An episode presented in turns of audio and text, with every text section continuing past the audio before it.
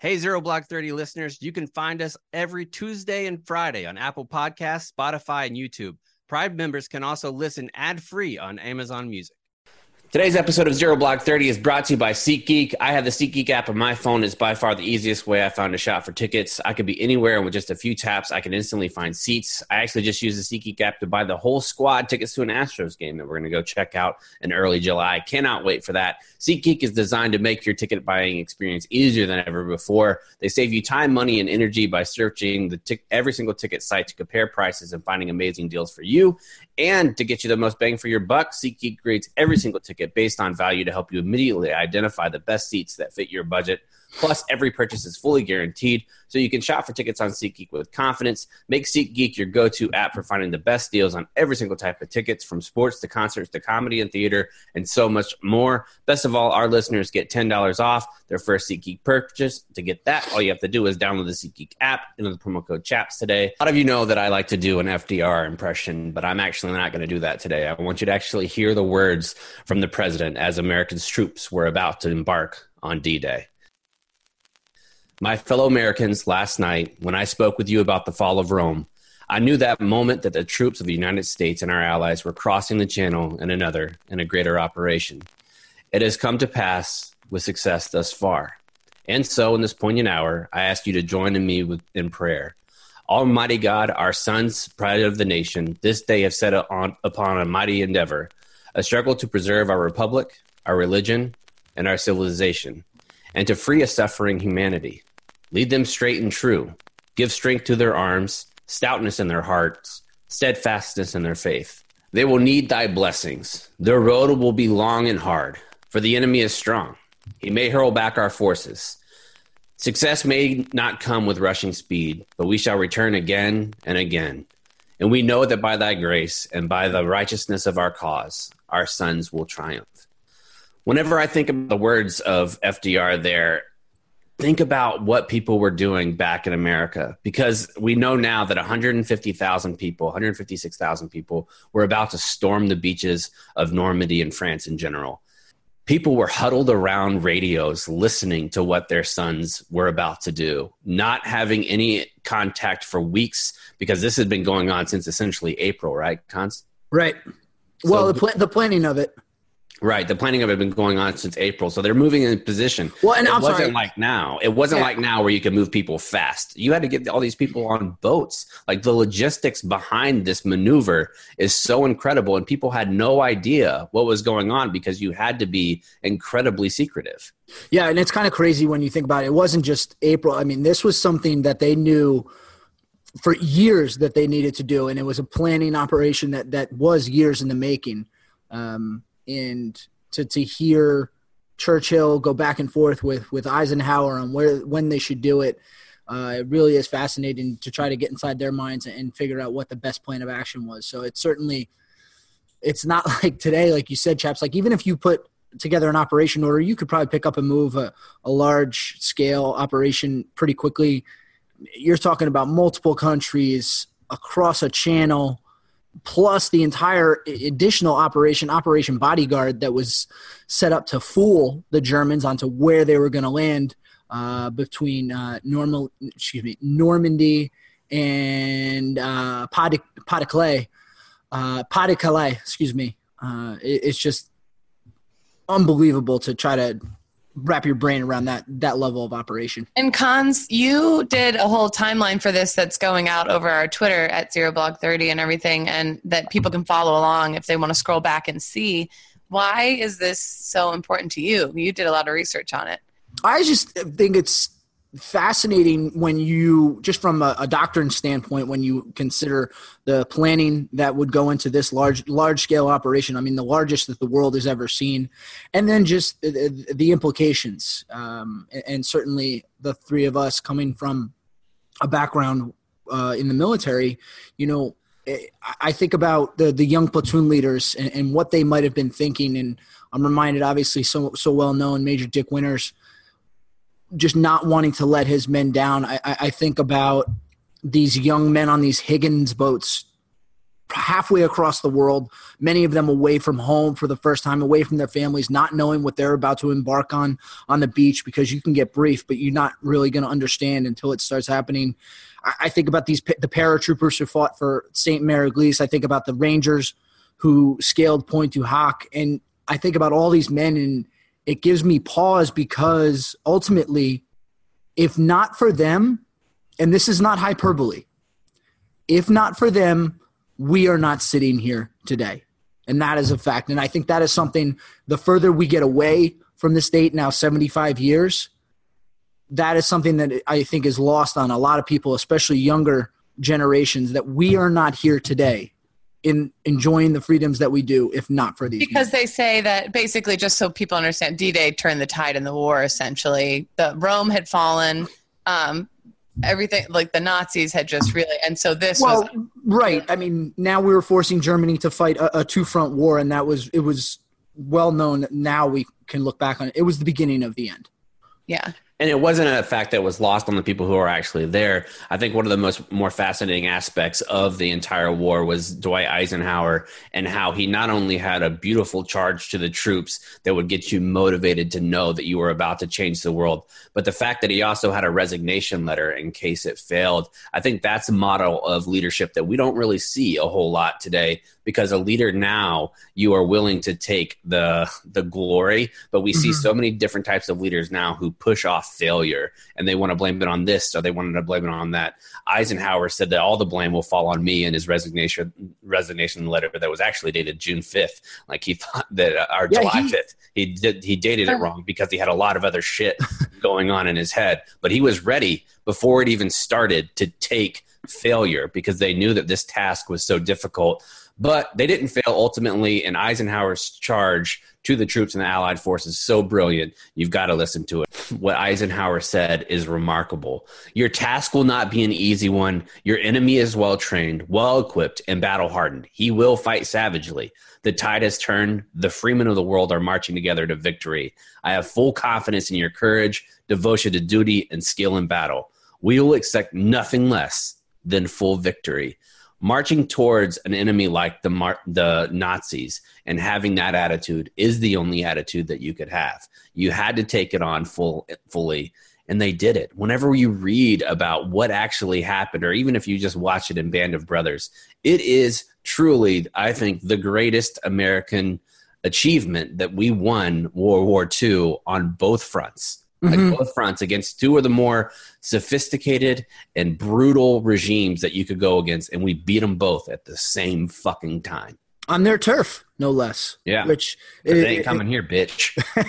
But that's not to be taken lightly, and especially when you think about, you know, landing on the, these beaches of Normandy, and, you know, each beach uh, posed a little bit of a more di- different challenge, and o- overcoming that. Obviously, probably the hardest being Omaha, dealing with those those cliffs. Um, but then to overcome that and then to march all the way through is really, really, truly impressive. And, and Chaps, I just want to go one, back one thing and, and, and say, I, I just have to reiterate like what it says about President Eisenhower, General Eisenhower's character, that he wrote that in case of failure note first. One of his lines read, "If any blame or fault attaches to the attempt, it is mine alone." So to say that, that's basically saying if, if the world falls to Nazi Germany, it's my fault. Like, yeah. Just take a step back and think about that for a second, that that he had the character and the intestinal fortitude to put that on his shoulders. It's unbelievable. I can't get over it. I can't say it enough. Okay, this is a saber matrix type of society now. We like to break down the stats. For people listening at home that might not have even opened up the Wikip- Wikipedia page, kind of walk us through what people were dealing with here. Yeah, well, first of all, it was supposed to go on June fifth, but because of poor weather, it fell apart. They needed to do it on June sixth. And the reason for the early start was because they wanted the whole rest of the summer once they landed. They needed that warm weather to go through and kick Nazi ass all across Europe. Uh, and it was originally, uh, so there's five separate landings across a stretch of sixty miles of Normandy coast, and it was the American, British, and Canadian troops. The invasion involved five thousand ships across the English Channel, eight hundred planes, dropping over thirteen thousand men via parachute not just beach landing, and an additional three hundred planes dropping bombs on German troops defending those beaches. By the end, because not so about one hundred sixty thousand troops were coming in on the ships, more than one hundred thousand Allied troops made it to shore that day. Those who didn't, in certain areas, the German defenses had defenses even under the water in the shallow areas. They had some areas where they couldn't get the vehicles like to the shore. They had to turn around. There were certain areas where it just didn't work. But one hundred thousand troops, Allied troops, in one day. And uh, think about the five thousand troops for us, or five thousand ships. Think about the amount of gas that it costs to get there. Like, logistics. The logistics behind even setting this up is – it makes two-day shipping from Amazon Prime look like child's play. Oh, yeah. Indeed, and this, it does. This was seventy-five years ago that they accomplished this unbelievable task. If mm-hmm. you, I couldn't back up my boat, Turk Crapley, into the water without having a meltdown. Getting five thousand ships getting ready to go fight the Nazis is unreal and in and of itself. As I mentioned, you know, they, they, they trained and trained for, for many months leading up to this operation, but they didn't know one hundred percent certain how the terrain was going to react to their vehicles when they landed. I mean, they were doing recon. It was France was the most uh, reconnoitered beach in all the world for, for months at a time. And even when they got there, they still it, um, excuse me, encountered some difficulties. So, just and a lot of men died just simply getting off the boats. I mean, they had full gear on, and you know, it was just a, a and over four thousand Allied troops lost their lives in the invasion on those beaches. Four thousand. And um, we can wax poetic about what actually happened, but hearing it from the sounds of people's voices, we found a clip that's a cut up of different gentlemen who were actually there on those beaches in France. Let's listen to them and hear it from them in their own words. I've seen coxswains coming back crying. The beach was pretty, uh, pretty loaded with dead guys. And uh, the water was uh, just red from blood. The beaches were red. I mean, you couldn't help but see that as you walked down along the beach. It was red with blood, and the, the fallen guys were there, and they were moaning and what have you. So you couldn't help but walk over them as we were doing our work. And so it was, it's a fate that you don't want to even talk about.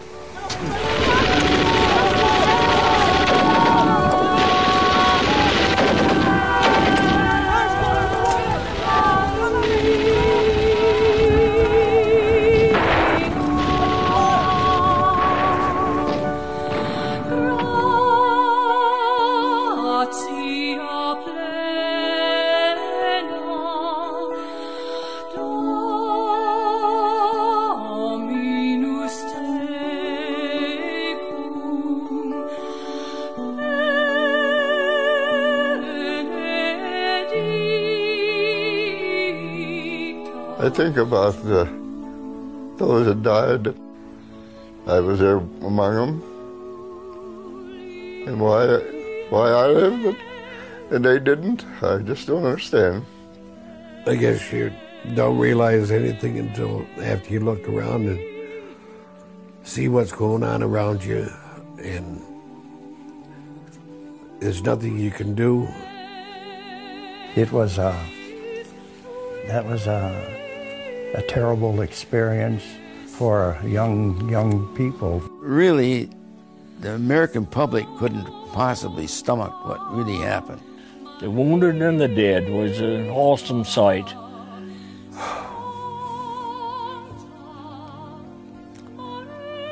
Sad. It's real sad. I, I come away with some sad memories of guys that I lost. They were great people. I don't cry.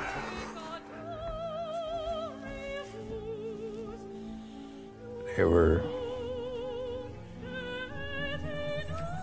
a great bunch of guys that were real, real soldiers. On Omaha Beach, uh, on the sixth of June, about uh, three. Uh, one thousand eight hundred Americans were casualties. That's to say, killed in action, wounded in action, and missing in action. The American people as a whole really do not know what war is like. Or, I'm going to use the word hell. We went through hell.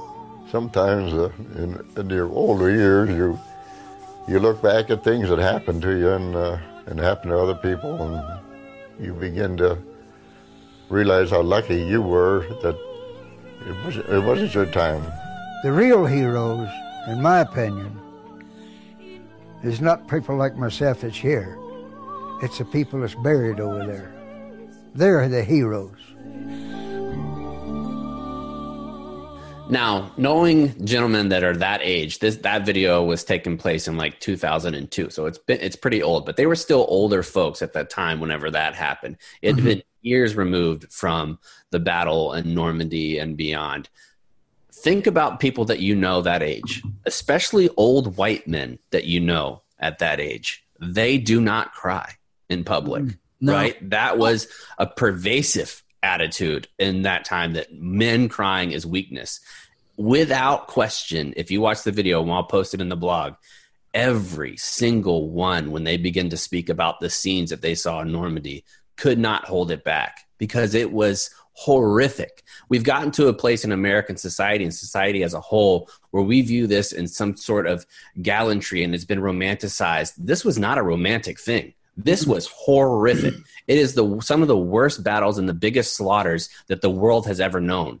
And we talk about them like it's constant bravery. It was sheer fear and living forward and knowing that courage is not the absence of fear, but moving forward in spite of fear. And they did it, and they did it day after day, and in many cases, weeks after weeks and months after months of going through horrific scene after horrific scene and coming back to be haunted. Some of these people that President Trump spoke in front of, haunted for seventy-five years based on the memories of the things that they saw. I mm-hmm. want to say, too, you said, you know, you see these specifically like the, these white men that don't cry, but I've been seeing um, a lot of stories about the African American. I feel like D-Day gets very whitewashed. Oh, definitely. I mean, military history of, in general. Yeah. I've been seeing a lot of articles coming out that I think it's worth mentioning. There were thousands of African Americans from Allied forces, specifically America, who landed on those beaches that day too. Um, uh, the African American force in battle that day was the three twentieth Barrage Balloon Battalion, and it was their job to set up explosive rigged balloons to prevent German airplanes from attacking the Allies.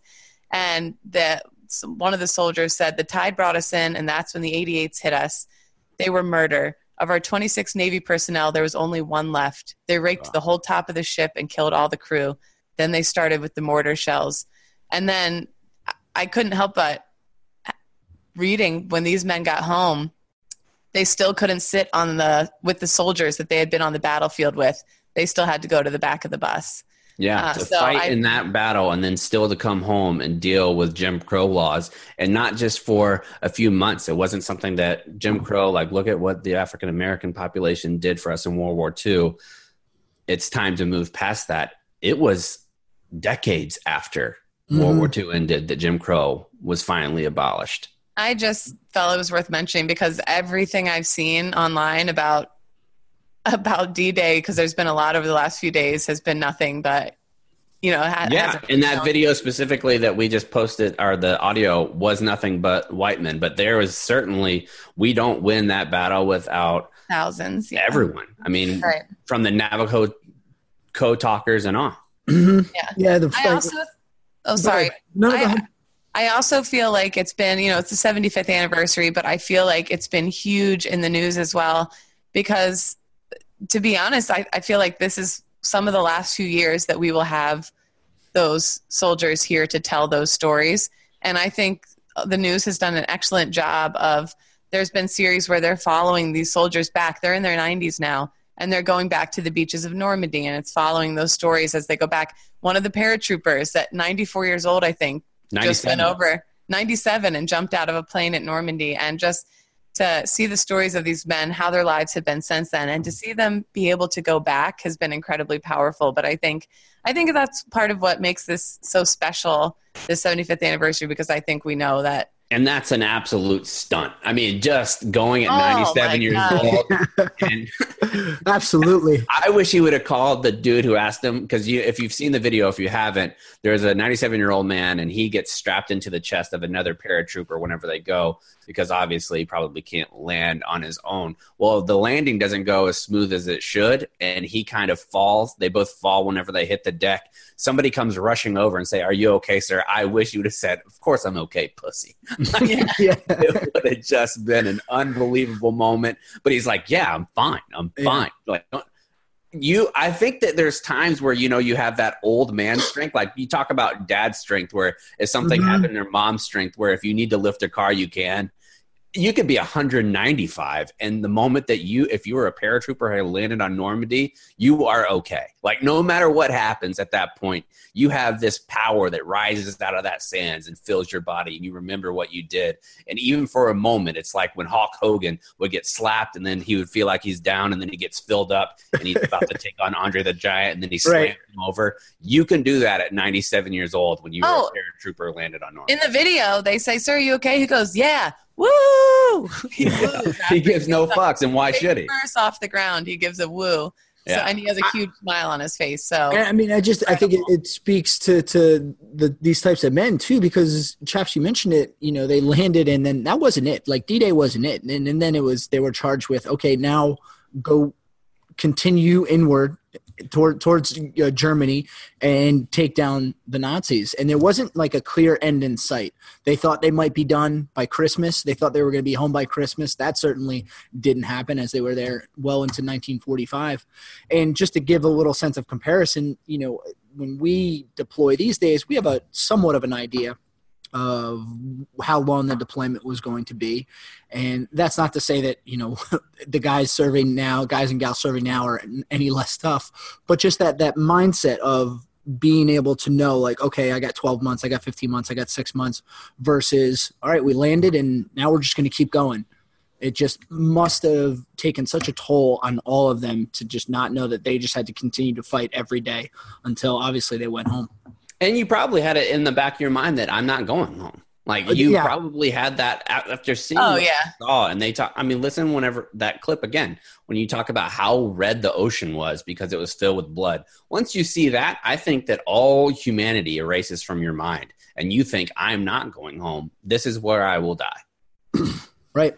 Um, and one final note on that. I think another reason it's hard for us to imagine is because back then everything was only in, in black and white. And I've seen some amazing work. This girl, um, this woman, Marina Amaral, she has a website where she collects and colorizes photographs. And she did D-Day this year. And the photos that she captured of the beaches and everything, it just gives you a whole new perspective. But marina amaral dot com, you can go on there and see these amazingly colorized. It looks like you're looking at photos from last year. And the only words that you can describe these photos is haunting. They are haunting. haunting. Yeah, it really gives you an idea that somehow is different than seeing it in black and white. So so technology, too, giving us a better understanding of that day. But really impressive, very cool stuff coming out that we're learning that helps me understand it better, at least. And we talked about it a little bit last time in closing notes on this subject. We talked about it a little bit last time. But if you happen to see somebody wearing a World War Two hat, give them a hug. Give them a handshake. Tell them thank you, because it might be the last time that you really get the chance, because there will be the last time that you ever see somebody wearing one of those World War Two hats. Don't ah, stolen valor's pretty cool still. I think people I don't think I don't no, think you steal valor for World War Two. No, I'm totally kidding. You see a twenty-two-year-old with a World War, with a Normandy hat on. If there's an old You can fella punch him in the face. There, I'll I'll issue this warning right now. If there's an old fella out there who's like seventy-eight and he's trying to steal a little World War Two valor, I will body slam you at the fucking Blackwood Hospital. I will body slam that old bag of bones without you know, imagine seeing the video of me going viral on news for absolutely body slamming a seventy-nine-year-old man. Like, you're not old enough to have been in fucking Normandy, you bitch. Come here. Turns out he just drinks a lot of shake, like health shakes, and he just looks young. You I just put him in the camel clutch. yeah, yeah. Um, I, Stinger splashes ass by the pharmacy. I want to call one more thing to attention too. This is my final note. I guess you could say this is my saved round, but it was actually something that I saw. It's not your saved round, by the way. What? It's not your saved round. Oh, okay, good. Uh, so it's something that I saw you retweet today, Chaps, but you had some thoughts. You, you said these kinds of takes while Americans are still dying in Afghanistan. And the take was someone saying seventy-five years ago, young Americans braved Nazi fire on beaches to liberate a continent and defend constitutional rights. Today, young Americans whine about people making mean jokes about them on YouTube and demand censorship. And you said, again, basically, fuck that, these kinds of takes while Americans are dying overseas, that you see a lot on days like this, too, where you're remembering a big event where somebody's like, well, like they use it to say millennials are pussies somehow, which right. doesn't honor those who were in D-Day in any way, shape, or form. And it makes you look like, not you, but I'll say it, Ben Shapiro looked like a whiny little bitch. I mean, and it's not just Shapiro. It's like a pervasive attitude a, oh, whenever yeah. you talk about anything that has to do with World War Two. They'll say, oh, our generation isn't th- that way. Our generation isn't this way. It's just so unbelievably stupid. You know why we're not that way? Because they did it. We don't have to right, do it. Right, we don't have to be. If there ever is a cause that was created, like ISIS, for example, we would have thousands of men and women ready to stand on that wall and go go after them, which we have for eighteen fucking years. Let, let, here, years we've done it. Let, here, I think this this this point I think should put this argument to rest. So many men in World War, or so many men in World War Two, when we were attacked at Pearl Harbor, they said they fe- felt that sense of patriotism. They wanted to serve and they wanted to go fight. How many people do we talk to just on this show, and go talk to anybody? How many people have joined the military in the last two decades? And you ask them, why was what was the reason you joined the military? nine eleven. It's the same thing. So yeah, it, it's not on the same scale as World War Two, but it's the same thing. It's that sense of sense of patriotism. It's just different circumstances. There's it, no it, reason to desecrate an entire generation for being pussies or cowards whenever right. they've done the job. I mean, they've done the job. Mm-hmm. Kyle Carpenter is just as hero, much of a hero as anybody on Normandy, in my opinion. Right. Like, yeah. just flat out, he is. Just, just different yeah. circumstances. All right, let's move into Save Round and Alibis, which today is brought to you by Duke Cannon. Duke Cannon is a bar of soap that is a little bit patriotic. That's a lot to ask, but it's just a bar of soap after all. It doesn't get out a little flag and wave it around like you would want to, but it is made by Americans for Americans, and Duke Cannon partners with active duty military to develop new ideas and review products. Anything that doesn't meet the high standards of the soldiers doesn't happen. Duke Com- Cannon is committed to giving the men and women serving our country. That's why a portion of their proceeds directly support veteran causes. Can you imagine going into war and then walking out smelling like cedar? It would be oh, amazing. What a treat. They have a solid cologne that's a foolproof way to smell good on the go. It's a cologne bomb that's T S A friendly and doesn't make you smell like you're attacked by a mall perfume lady or like you're in a middle school locker room when you're using Dick, Duke Cannon's big-ass bar of soap. It's premium hair goods that give you a news anchor thick hair or a beard, shaving goods that helps you put your best face forward. Don't be surprised if you start humming the national anthem. To get this, go to Duke Cannon dot com right now, and you'll get fifteen percent off your first order with the promo code ZERO, that's Z E R O. Free shipping on over orders over thirty-five. Z E R O is the promo code. Make sure you go get that. Save rounds, alibis, cons. Actually, don't I don't have anything. Whoa! I said, I, I said, I, I've said all that I, I need to say about to this day. There you go. Gotcha. Um, just if you want to see the footage that we took at NASCAR for the Salute to Service, those videos are up on the main site, and it's really interesting to see. You know, this last one that's coming out today. Um, we're getting blown back by a helicopter. We're watching them drop in on the thing, like. It's just kind of neat to see and give a little military perspective. We talked to the pilots who are doing a flyover and hearing what that's like kind of thing. So check those out on the site. Um, Chaps will probably blog that out. And that's really, I think that's really all I have. Yep. I want to make one last mention to the ladies of World War Two who were back at home taking care of the children, building the planes, building everything, putting everything together.